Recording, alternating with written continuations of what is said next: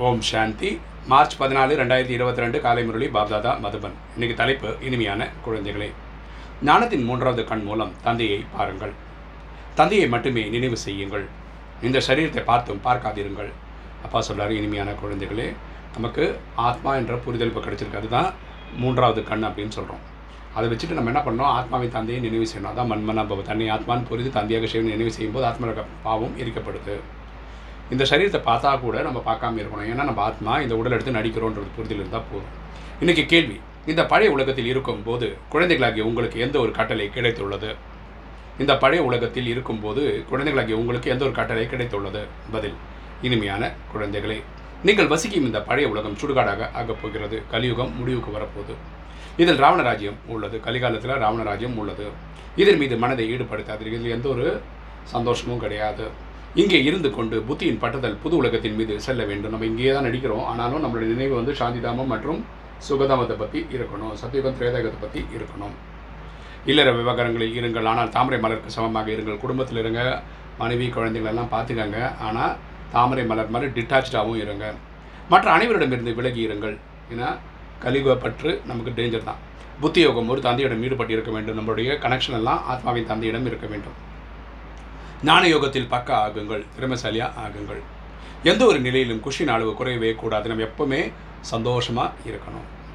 பொறுமையாக இருந்து கர்ம பந்தனங்களை துண்டித்து கொண்டே செல்லுங்கள். காலமாவதே நினைக்காதீங்க. இன்னைக்கு இல்லை நாளைக்கு எல்லாமே நம்ம ஜெயிச்சிருவோம். ஓகே இன்னைக்கு வாணியோட தாரணி. ஃபஸ்ட்டு பாயிண்ட்டு ஈஸிய சால்வேஷன் ஆர்மி ஆகிய உலகத்தின் மூழ்கி விட்டுள்ள படகை அக்கறை சேர்க்க வேண்டும். நம்ம உலகத்தினுடைய மீட்பு சேனையாக ஆகணும். அதாவது இப்போ மக்களே துக்கத்தில் இருக்காங்க. நம்ம துக்கத்திலேருந்து அவங்கள வெளியெடுக்கணும் மனிதர்களை சோழி போன்ற நிலையில் இருந்து வைரம் போல் மாற்ற வேண்டும். மக்கள் வந்து எல்லாம் இழந்து இருக்காங்க நம்ம திரும்பவும் அவங்கள எல்லாம் நிறைந்தவர்களாக தெய்வீக குணங்கள் தெய்வீக கலைகள் அஷ்ட சக்திகள் நிறைந்தவராக ஆக்கணும். ஞான செல்வத்தை தானம் செய்வதில் கருமையாக ஆகக்கூடாது ஞானம்ன்றது இறைவன் கொடுத்த ஒரு வரப்பிரசாதம். இது கொடுக்க கொடுக்க குறையவே போகிறதில்ல அதனால அதெல்லாம் கஞ்சத்தனம் காட்டக்கூடாது. ரெண்டு தனது மனதை பாபா மற்றும் புது உலகின் மீது ஈடுபடுத்த வேண்டும். நம்ம நினைவெல்லாம் பரமாத்மான்ற நினைவு இருக்கணும். வீட்டை பற்றி நினைவு இருக்கணும் சாந்திதாமத்தை பற்றி நினைவு இருக்கணும் அந்த மாதிரி சத்தியகந்திர தேகத்தை பற்றி நினைவு இருக்கணும் இந்த பழைய தேகத்தின் மீது எல்லையற்ற வைராக உள்ளவராக ஆக வேண்டும். இந்த சரீரம் எதுக்குமே யூஸ் ஆக போகிறது இல்லை இதில் ஒரு வைராகியத்தோட இதன் மேலே ஒரு பற்று இல்லாமல் இருக்கணும். இன்றைக்கி வரதானம். தெய்வீக புத்தியின் மூலம் சதா தெய்வீக தன்மையை உள்வாங்கக்கூடிய வெற்றி மூர்த்தி ஆகுக. தெய்வீக புத்தியின் மூலம் சதா தெய்வீக தன்மையை உள்வாங்கக்கூடிய வெற்றி மூர்த்தி ஆகுக. விளக்கம் பார்க்கலாம். பப்தாதாவின் மூலம் பிறந்ததுமே ஒவ்வொரு குழந்தைகளுக்கும் தெய்வீக புத்தி என்ற ஆசீர்வாதத்தை அடைகிறார்கள். சரி செவன் டேஸ் கோர்ஸ் முடித்த உடனே நமக்கு வந்து தெய்வீக புத்தி ஓப்பன் ஆகிடுது யார் இந்த தெய்வீக புத்தி வரதானத்தில் எந்த அளவு காரியத்தில் பயன்படுத்துகிறார்களோ அது ரொம்ப முக்கியம். ஸோ பரமாத்மா நம்ம புத்தியை கொடுத்துட்டாரு. அதை நம்ம ப்ராக்டிக்கலாக கொண்டு வர வேண்டியது நம்மக்கிட்ட இருக்குது தாரணை நம்மக்கிட்ட தான் இருக்குது அந்தளவு வெற்றி மூர்த்தி ஆகிறார்கள். எந்த அளவுக்கு தாரணை பண்ணுறாங்க அந்த அளவுக்கு வெற்றியாளராக ஆயிடுவாங்க. ஏனெனில் ஒவ்வொரு காரியத்திலும் தெய்வீக தன்மை தான் வெற்றிக்கு ஆதாரமாக இருக்கிறது.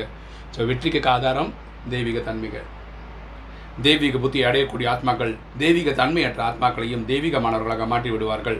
ஸோ தெய்வீக தன்மை உடைய ஆத்மாக்கள் தெய்வீக தன்மை இல்லாத ஆத்மாக்களையும் நாளைக்கு தெய்வீக தன்மை உள்ள ஆத்மாக்களாக மாற்ற முடியும்.